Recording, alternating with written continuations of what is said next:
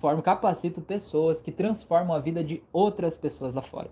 E nessa aula de hoje eu vou te falar tudo o que você precisa saber para tratar relacionamentos. Tudo o que todo terapeuta deveria saber na hora de tratar relacionamentos, na hora de tratar uma pessoa que está com problema de relacionamento, uma pessoa que tem um problema no casamento, uma pessoa que separou, que quer separar, uma pessoa que tem aquele dedo podre, sempre vai lá e escolhe a pessoa errada para entrar na vida dela. Por que, que isso acontece? O que está rodando no subconsciente dessas pessoas? Por que, que a gente quando trata relacionamento sem entender tudo, tudo que está envolvido no processo, muitas vezes a gente acaba fazendo um tratamento que acaba falhando, que às vezes a pessoa acaba retomando, voltando com o ex, né? Acaba tendo um problema lá que ela vai de novo, toma aquela tapa na cara, né? aquela, aquela coisa que acaba impedindo ela de seguir em frente, tá? Então eu quero te ajudar como terapeuta ou como uma pessoa que quer ajudar a melhorar o relacionamento das outras pessoas, ajudar a tratar pessoas que estão com problemas de relacionamento. Então eu quero te ajudar aqui agora a entender tudo que você precisa saber para você poder tratar relacionamentos. Eu vou te dizer o que que não é esse conteúdo aqui de hoje. Esse conteúdo aqui de hoje não é um manual garantido para você ir lá e ter um relacionamento feliz. Né? Não é uma garantia de controlar outra pessoa, não é um jeito de você aprender a manipular outra pessoa para que ela faça o que você quer, para que ela siga os seus desejos. Não é nada disso. Muito pelo contrário, é um processo de você entender o que está acontecendo por trás daquele sintoma. Por exemplo, você vai lá e sempre escolhe a pessoa errada, ou as pessoas te traem sempre no relacionamento, existe algo dentro de você, na tua história de vida, no teu subconsciente, nos seus gatilhos mentais, no teu jeito de olhar para a vida que está de alguma forma colaborando com esse resultado. E que enquanto você não entende esse algo e você não cura esse algo, você repete esse resultado. Então é para isso que a gente está aqui hoje, para você entender o que é esse algo e você ajudar a resolver isso dentro das pessoas, tá bom? Então o primeiro passo, primeira pergunta aqui é por que tratar relacionamentos? Por que, que a gente precisa tratar relacionamentos? Porque, cara, muitas das pessoas que me procuram para fazer terapia, porque eu também sou terapeuta, além de professor, né? É, o que eu ensino nos meus cursos é o que eu aplico na prática, no dia a dia com os meus pacientes. Muitas das pessoas que estão enfrentando problemas sérios de depressão, de ansiedade, né, crises de ansiedade, de baixa autoestima, né, tudo isso muitas vezes está vindo do padrão de relacionamento que essa pessoa está vivendo, do jeito que ela está sendo tratada pelo parceiro, pela parceira, ou da falta de um parceiro e parceira e essa pessoa acha que ela só vai ser completa, só vai ser feliz se ela tiver alguém do lado dela. E como ela não tem, ela acha que ela não pode ser feliz justamente por não ter. Então a gente precisa entender o que está acontecendo lá por baixo dos panos, né? No subconsciente, para que possa realmente resolver essa questão aí, tá bom? É, a próxima pergunta que eu quero te dizer é por que então que o jeito que se trata relacionamentos hoje, ele acaba não funcionando completamente para todo mundo, ele acaba muitas vezes atrapalhando mais do que ajudando, tá? Eu sei que isso é polêmico eu dizer isso, mas é verdade, tá? É, essa técnica de você colocar assim, ah, vamos fazer uma terapia de casal, aí coloca os dois sentados juntos, um do lado do outro no sofá e diz assim, aí fulano, Fala aí por que que vo... o que, que você não gosta da fulano? O que, que ela faz que mais te incomoda? Aí, fulano, o que, que ele faz que mais te incomoda? Cara, a gente tá cutucando na ferida, sabe? E às vezes a gente tá criando um problema que nem existia. Tipo, ah, lá você falou isso e tal, que eu não sabia, que não era assim, que não sei o que lá e tal. Eu entendo que traz clareza sobre o que um espera do outro, o que um faz que incomoda o outro, traz clareza.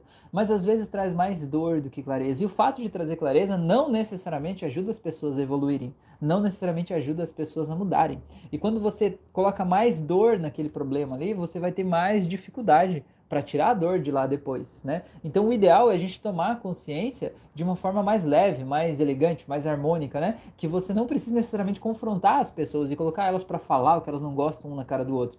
Então, por que, que a gente deve pensar diferente, né? O que, que a gente pode fazer diferente, né? É, a gente deve pensar e entender que a terapia ela é, deve ser individual, que a gente deve tratar cada um com o seu próprio mapa interno, né? E como fazer isso? Como entender esse mapa interno? Como entender as estruturas que estão ali gerando aquele problema? Entendendo que o problema não é do nada, uma pessoa que tem um ciúmes compulsivo, não é do nada que ela tem aquele ciúmes compulsivo. Aquilo ali veio de várias histórias de vida e a gente vai falar mais sobre isso aqui mais para frente, tá bom? Então fica aqui, se você está assistindo o vídeo agora já coloca um curtir aí, se inscreve no canal se não está inscrito, tá bom? Compartilha com as pessoas para a gente poder continuar aqui, tá bom?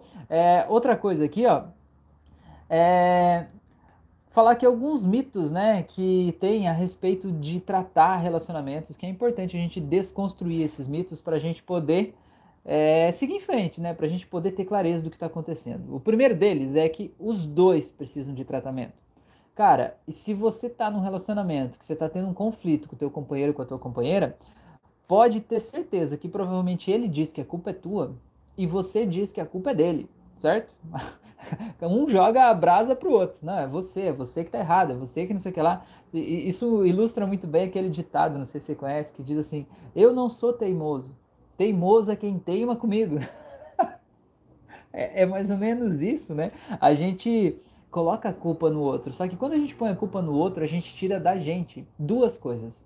A gente tira da gente o peso de, de assumir a responsabilidade por aquilo ali, e junto com isso a gente tira também a capacidade de mudar ou a capacidade de resolver o conflito. Porque afinal de contas, o problema é outro, não há absolutamente nada que eu possa fazer para acabar com o problema, né? Então eu vou ter que conviver com isso, ficar com isso aí sempre.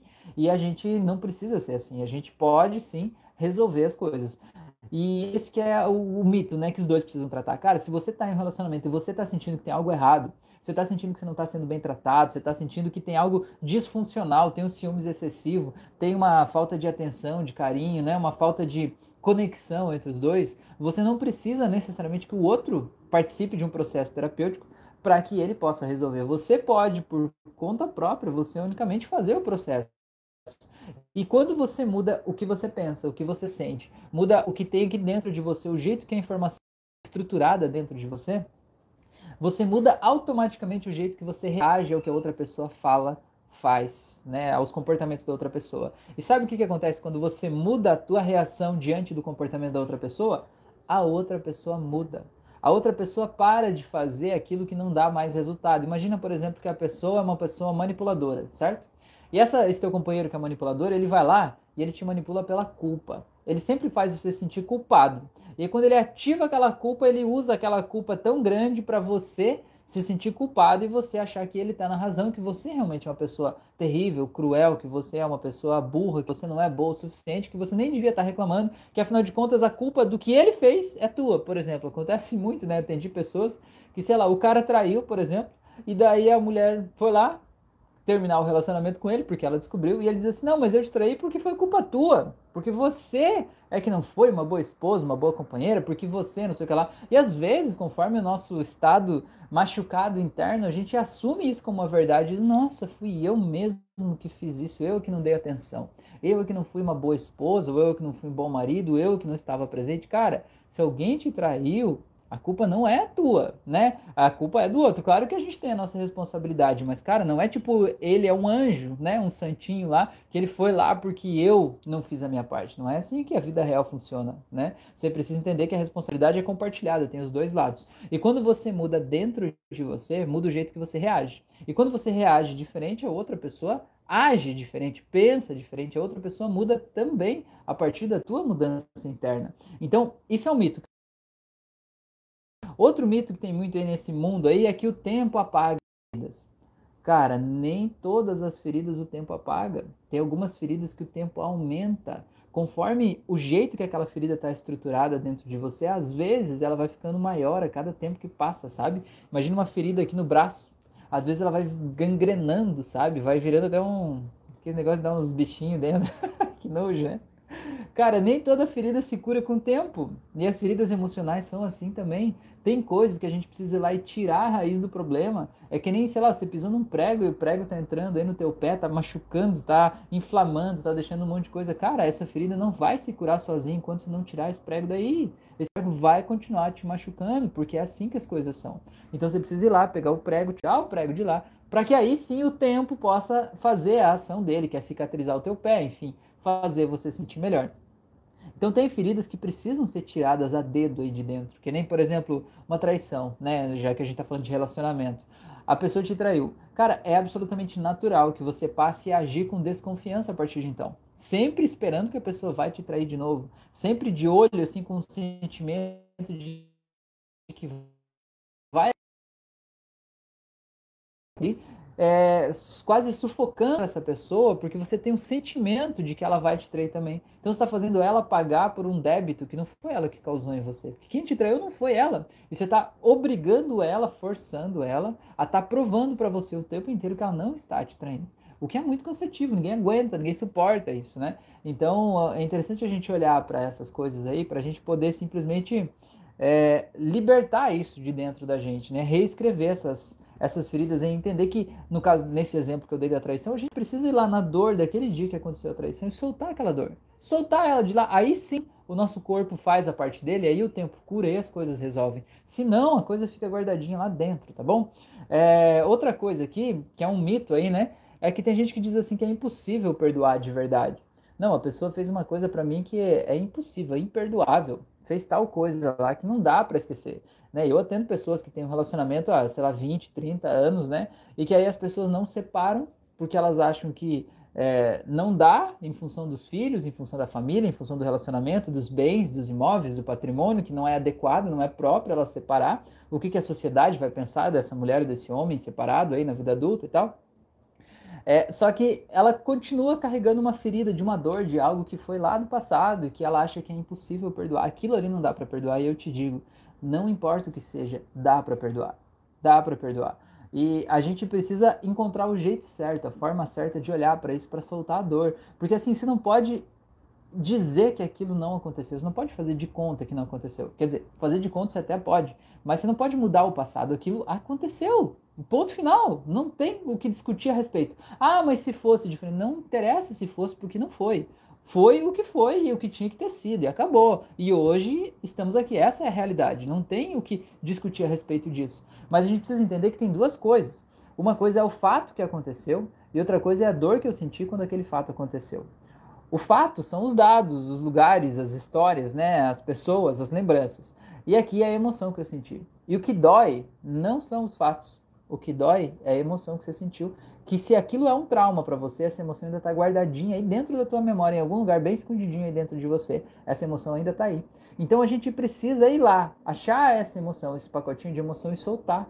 Porque você vai continuar lembrando, mas não vai doer mais. Você vai lembrar, pô, aconteceu comigo, beleza, mas aconteceu, tanto faz, sabe? Não é uma dor mais. Então é isso que a gente precisa fazer, entender que se você está achando que é impossível perdoar, é porque essa dor está muito grande. Quando você soltar essa dor, você vai olhar para esse fato e vai dizer, ok, isso não tem a ver comigo, isso tem a ver com a outra pessoa lá, já foi, tá bom? É... Outra coisa que é um mito muito grande, né? A pessoa dizer assim, ó, ele vai ver que ele tá errado. Ou ela vai ver que ela tá errada, ela vai ter que me pedir desculpa. Cara, não tem nada que destrua mais um relacionamento do que isso. Uma briga de ego, sabe? Uma queda de braço, assim, eu tô certo, ele tá errado, né? Foi ele que fez ou foi ela que fez errado, ela tem que perceber, ela tem que vir me pedir desculpa. Cara, isso aí é pura ladeira abaixo. Ladeira abaixo. Porque assim, é, veja bem, quem fez alguma coisa sempre acha que está certo. Certo? Você tem uma discussão com alguém, tente lembrar um dia que você discutiu com alguém. Você achava que estava certo, senão você não estaria discutindo. E a outra pessoa também achava que ela estava certa, senão ela não estaria defendendo o ponto de vista dela, certo? Então, cara, não existe a verdade, existem verdades por aí. E todo mundo está certo no seu próprio mundo, no seu próprio ponto de vista, todo mundo está certo. E o grande lance é a gente entender que o que o outro pensa sobre mim é responsabilidade dele. Eu não tenho o poder de mudar o que ele pensa sobre mim, e não é porque ele pensou aquilo que é verdade também. Então eu preciso simplesmente soltar aquele pensamento lá e deixar ele com o pensamento dele, não querendo mudar a opinião dele, não querendo fazer ele me pedir desculpas, por exemplo, por achar que é, ele está errado. Cara, isso talvez não vá acontecer. Talvez o ego não deixe né, a pessoa fazer isso. E às vezes, por essa briga de ego, você acha que o outro é que tem o ego muito alto, que não pede desculpas, quando você não está vendo que no fim das contas é você que está com o ego alto demais, querendo que o outro peça desculpas para você. Então, a gente precisa soltar. Se tem uma tensão entre os dois lados, alguém precisa soltar. E se você está incomodado com isso, a minha sugestão é que quem solta seja você. Porque quando você solta o teu lado da atenção, o outro lado simplesmente perde a força. E você pode fazer isso, você consegue soltar isso, né? Você merece fazer isso. E soltar a atenção, perdoar, parar de querer que o outro peça desculpas, não quer dizer que você está justificando o que o outro fez e dizendo que ele está certo e que tudo bem, ele pode fazer de novo e que você vai fazer de conta que nunca aconteceu. Não, não é isso. Quer dizer que você aceita que aquilo passou e que aquilo não está mais acontecendo agora. E que você escolhe soltar a dor que você sentiu naquele momento lá para você poder seguir em frente. Então eu quero contar para vocês aqui agora por que, que o meu jeito, o jeito que eu ensino fazer terapia aqui, por que, que ele é eficiente, por que, que ele é mais eficiente, por que, que eu estou explicando para vocês aqui, né? Como tratar relacionamentos, o que, que você tem que olhar para tratar os relacionamentos. Você vai olhar vários pontos que eu vou te contar aqui agora e você vai ver por que exatamente que isso é mais eficiente, mais direto na causa, tá bom? Então, a gente vai na causa. O primeiro ponto é esse, a gente vai na causa, a gente não fica discutindo aqui agora, a gente não acha que é isso ou aquilo. A gente escuta a história de vida do paciente, a gente vai lá na causa, quando aquilo aconteceu. E quando é que é a causa? Cara, eu não sei. Cada pessoa tem uma história de vida, né? A causa pode ter sido uma traição, pode ter sido o exemplo dos pais, pode ter sido um monte de coisas. Mas a questão é que a gente vai na causa e a gente ressignifica lá tudo tem um começo, tudo que a gente está repetindo padrões aqui, aquele padrão em algum momento foi estabelecido dentro de mim ele foi estabelecido como uma verdade. E a gente precisa encontrar esse momento, porque quando a gente acha aquele momento, a gente cria a possibilidade de um novo aprendizado sobre aquele tema, tá bom? O próximo item é que a gente muda padrões, padrões que estão dentro da gente, porque assim, 95% do nosso comportamento, dos nossos pensamentos, eles são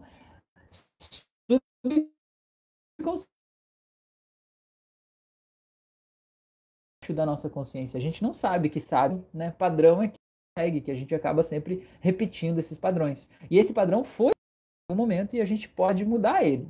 A gente pode criar uma nova rotina, um novo hábito, a gente pode criar um novo padrão, uma, no uma nova forma de olhar. E isso é possível ser feito com essa forma de terapia que eu ensino, tá bom? Outra coisa é que a gente muda o referencial interno. Desculpa. O que é o nosso referencial interno? Referencial interno é como eu acho que é um relacionamento padrão, né? O que, que é um relacionamento certo? Qual é o referencial que eu tenho? Talvez o referencial de relacionamento que eu tenho é o dos meus pais. Como que era a relação, né, a dois do meu pai e minha mãe, por exemplo? Como que era? Eles se davam bem? Eles se respeitavam? Eles se amavam? Eles se tratavam com carinho? Ou eles brigavam, batiam? Um era agressivo, bebia, né? Chegava em casa e queria matar os outros, né? Eles traíam um ao outro. O que que acontecia lá? Porque, cara, o, o, a família de onde a gente veio é um referencial muito importante para criar o nosso mundo interno. Então, quando a gente olha para aquela família, a gente inevitavelmente, quando pensa em ter a nossa própria família, a gente inevitavelmente pensa que aquele é o jeito certo de ser uma família. Por mais que às vezes a gente não goste daquilo, a gente diga tudo que eu não quero é ser como meu pai ou como minha mãe, mas ainda assim é um referencial interno que está aqui dentro, mesmo que seja um referencial do qual eu estou tentando fugir, mas é um referencial que está aqui dentro entendeu? Então isso é uma coisa importante a gente mudar esse referencial. Dá para mudar os pais da pessoa? Não dá, mas dá para mudar o jeito de olhar. Dá para entender hoje como adulto o que que motivava aqueles pais a fazer o que eles faziam para que você possa entender eles, sabe? E você possa parar de julgar, de condenar e você possa simplesmente aceitar que eles são como eles são e você não precisa ser assim. Outra coisa de, de referencial interno é, por exemplo, outras pessoas próximas, tios, tias, professores, irmãos mais velhos, né? Pessoas que já tinham relacionamentos, amigos. Como que essas pessoas se dão? Como que é a relação a dois desses relacionamentos? Isso aí cria o teu mapa de mundo. Porque, cara, se você olha em volta, por exemplo, e teus pais traíam um ao outro, se separaram teu, todos os teus irmãos se separaram e traíam né, um ao outro no relacionamento a dois aí. É, os teus amigos, inevitavelmente, você acabou procurando amigos que estavam no mesmo padrão. Aí você olha para a família, os tios também. Cara, quando você olha para frente, você imagina, é óbvio que nunca, nunca vai ter uma pessoa que não vai trair. Claro que não. Todo mundo que eu conheço trai, então isso é normal. Né? E esse normal é o padrão interno que está dentro de mim. E eu posso mudar esse padrão com a terapia para que você possa criar um novo padrão para você viver. Para que você possa executar novas rotinas e se sentir livre, sem sentir que você está sendo sugado por aquele buraco, sabe? Aquela coisa que te leva para aquele lugar o tempo todo. É, o próximo item aqui, ó, que ele ajuda, é, esse método que eu explico, né? Ele preenche o nosso vazio da coisa certa. O que, que significa isso? Significa que a maior parte dos conflitos que a gente tem no relacionamento é porque a gente está esperando que o outro me faça feliz, que o outro preencha o meu vazio, né? Que o outro me dê carinho, me dê atenção, né? Eu me sinto carente, aí por isso eu fico, é, de certa forma, sufocando a outra pessoa, ou eu me sinto inseguro e essa insegurança é refletida em ciúmes, por exemplo, né? E aí isso faz a gente descontar um no outro, ou eu me dou demais justamente por uma carência, uma insegurança interna, eu me dou demais. E aí quando eu me dou demais, eu espero que o outro também se doe para mim e o outro não se doa na mesma medida que eu me dou. E aí eu me sinto frustrado, né? Eu sinto que ele não me ama do mesmo jeito que eu amo e tudo isso vai somando aqui dentro da gente um sentimento que vai descontando no outro. Então, o que, que é preencher da coisa certa? É a gente entender o que tem por trás desse comportamento que está minando o relacionamento. O que, que é? É carência? É insegurança? É medo? E a gente vai lá na causa e a gente ressignifica isso. E a gente preenche, por exemplo, uma carência. Ela pode estar tá vindo da infância. Por exemplo, aquela criança não se sentiu amada pelos pais. Não quer dizer que os pais não amaram ela, mas quer dizer que ela não se sentiu amada. Uma coisa, o que eu sinto não tem a ver necessariamente com a realidade. O que eu sinto é o meu sentimento. Então o que, que a gente precisa fazer? Precisa fazer esse paciente ele ir lá e ele ser, ele preencher aquela criança de amor para aquela criança se sentir amada, para que preencha o vazio da coisa certa. Porque aquela criança amada gera um adulto, que é o teu paciente, amado. E esse adulto amado, ele não fica se sentindo inseguro, com medo de ser substituído e tudo mais, né? Você faz ele ver o poder dele também, né? Isso tudo vai preenchendo ele da coisa certa, para ele não precisar ficar compensando. Às vezes a gente compensa essa carência fazendo compras excessivas, tendo vícios, né, usando álcool, enfim, fazendo coisas que de alguma forma me fazem fugir um pouco. E a questão é a gente parar de fugir, a gente olhar e entender que a gente não é obrigado a estar do lado de alguém, mas que a gente pode estar do lado de alguém para compartilhar uma viagem. Olha que diferença. Uma viagem que pode ser essa vida, né? Mas é legal saber que você não está junto com a pessoa porque você precisa, mas porque você escolhe. Uma outra coisa muito interessante é que a gente dessensibiliza os gatilhos. O que, que são gatilhos? Gatilhos são coisas que você vê, ouve, sente, que acontecem no teu dia a dia que te levam para um estado emocional que é inadequado. Então, por exemplo, sei lá, cada vez que você chega lá, quando você sai do trabalho, quando você vai para casa, só de pensar em chegar em casa, você já começa a ficar mal, você sentir medo, se sentir com medo. Imagina que a pessoa vai estar com uma cara brava lá, que a pessoa vai estar reclamando de você, vai estar frustrada. E isso te faz, né? Quando você está chegando em casa e abre a porta de casa, já vem aquele sentimento assim, né? Ai, meu Deus, lá vem, né? Então o que, que é? Isso é um gatilho. Não aconteceu nada daquilo que você acha que vai acontecer, mas o fato de você ir para casa criou um hábito, um gatilho que traz aquele estado emocional e você já chega em casa esperando a paulada. E o que, que acontece? Acontece a paulada. Porque você cria, né? E o que você cria acaba se tornando real na sua vida. Então a gente pode dessensibilizar esses gatilhos. Por exemplo, a pessoa está no sofá assistindo um filme lá com o namorado. Aí de repente o celular vibra e, e o namorado, a namorada, sei lá, pega e olha uma notificação e responde uma mensagem. Eu já atendi pessoas que tinham crise de ansiedade porque o namorado estava respondendo uma mensagem no WhatsApp. Como se de repente a pessoa estivesse traindo ele ali, né? E não é nada disso, a pessoa sabe que não era, né? era uma mensagem de trabalho e tal, mas ainda assim o sentimento interno era muito forte. Era um sentimento de, de solidão, de abandono, isso é um gatilho.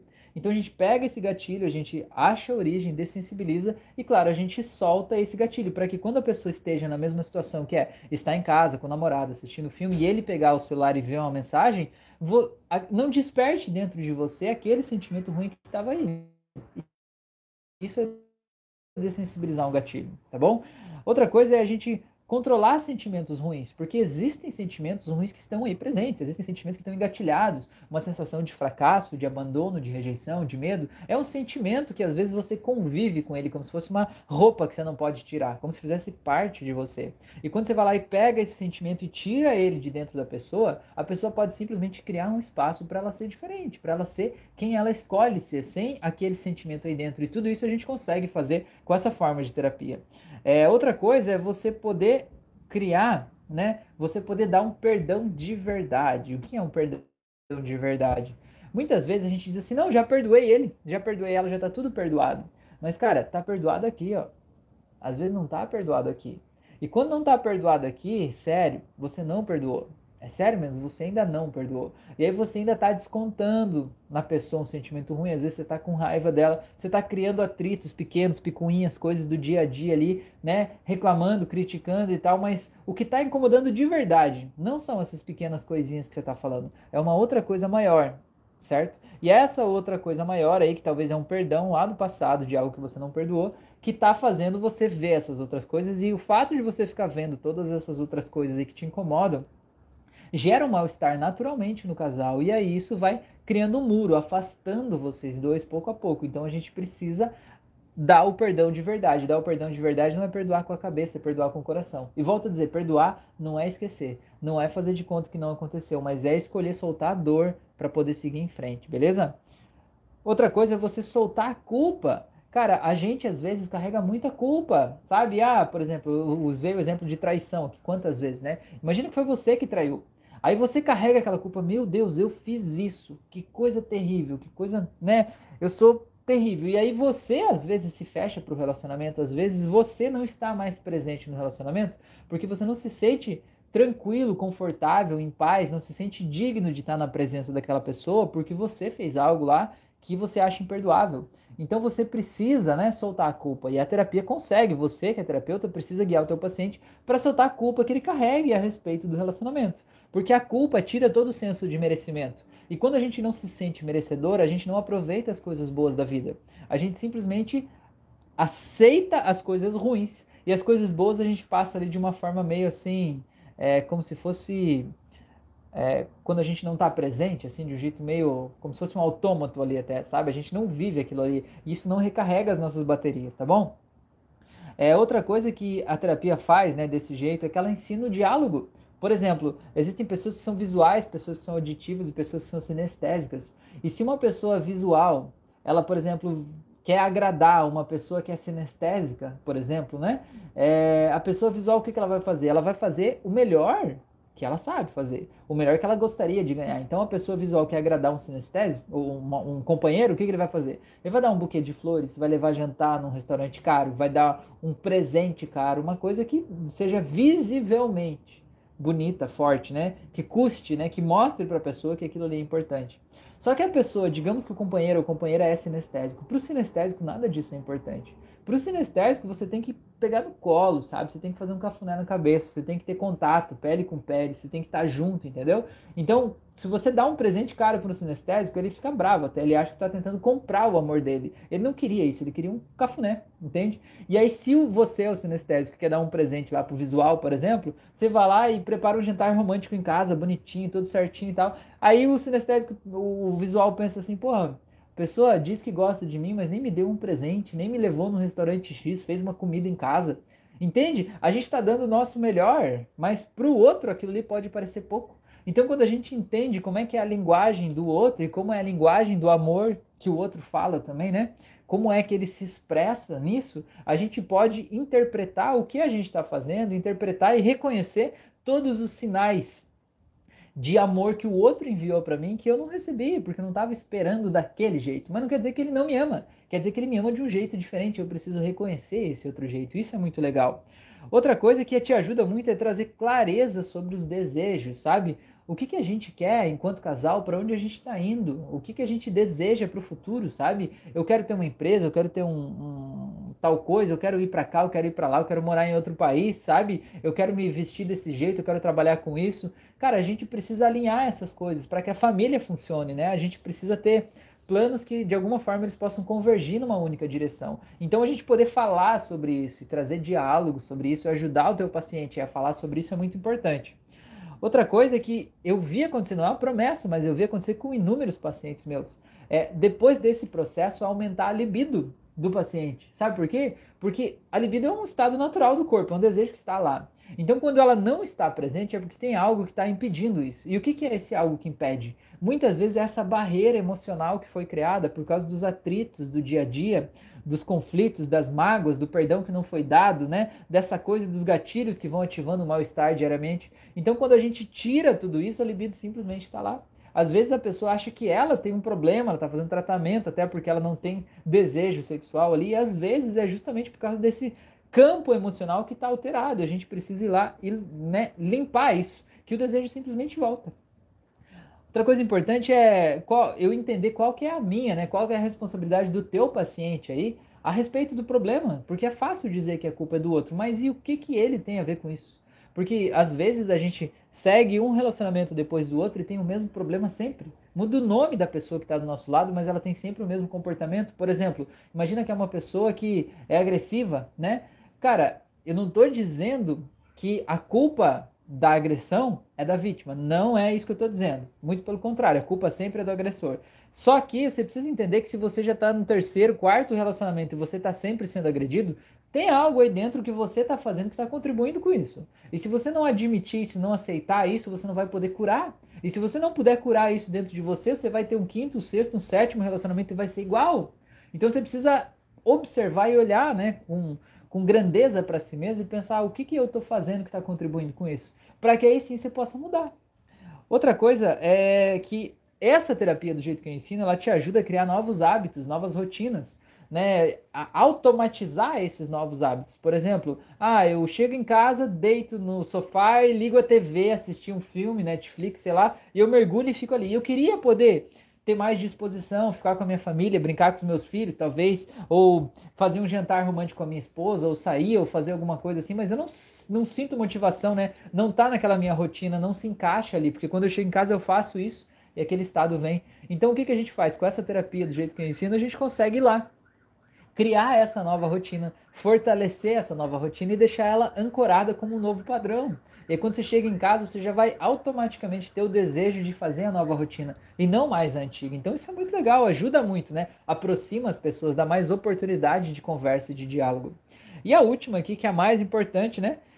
Que essa terapia, do jeito que eu ensino, ela te ensina a lidar com você mesmo. Você entender o que você quer, o que você busca, o que é importante para você, o que não é, para que você possa simplesmente entender o que que você está buscando naquele relacionamento e o que está contribuindo com o problema e o que você quer para a tua vida. Porque às vezes a gente está querendo que o outro preencha um vazio dentro de mim que nem eu sei o que eu quero. E cara, se nem você sabe o que você quer, como é que o outro vai te preencher, né? Se nem você se ama, como é que você acha que o outro vai poder te amar se você não sabe como é ser amado? Então você precisa se conhecer, você precisa lidar com você mesmo, você precisa ter ferramentas ali da própria terapia para você usar na hora que você precisa, sabe? Uma âncora, por exemplo, na hora que você vai lá e tem um, uma explosão, uma crise de ciúmes, você tem uma âncora para você se autocontrolar e dizer, opa, ei, peraí, Rafael, vamos parar com esse negócio aqui. E você se controlar, sabe? Sem precisar de algo externo, sem precisar aquele conflito, evitando o conflito de acontecer. Então isso é muito importante, tá bom? Então, são esses pontos que eu queria compartilhar com vocês aqui hoje. Espero que isso possa ter conectado com vocês e tocado no coração de vocês. Espero que quando vocês vão atender alguém, né, algum paciente de relacionamentos, vocês possam levar isso aqui tudo em conta para poder ir realmente na raiz do problema e soltar todas essas coisas, essas esses nozinhos aí que estão impedindo o teu paciente de estar completamente em paz e tranquilo no relacionamento, tá? Se você quer saber mais sobre o meu conteúdo, sobre como é esse método, né, o meu método W8, que ele é feito baseado em oito terapias diferentes, né, em psicoterapia, em hipnose clínica, em psicanálise, em PNL, espiritualidade, tem um monte de parada aí, né? E tudo isso criou um modelo para mim aqui a partir dos meus atendimentos e a partir da visão dessas terapias todas aí, de neurociência também. Eu criei um modelo que tem oito pilares, oito pilares que a gente precisa olhar para o ser humano a partir desses oito pilares para entender onde é que está o problema que ele está vivendo hoje. Quando a gente resolve o problema em cada um dos oito pilares, aí sim a pessoa segue livre, tranquila e nada mais segura ela. Tá bom? Se quiser conhecer mais, se liga aqui no meu conteúdo, compartilha esse vídeo com todo mundo que precisa. Se inscreve no canal se não está inscrito ainda, ativa o sininho de notificações, deixa um curtir aí. Grande abraço e até o nosso próximo encontro. Valeu?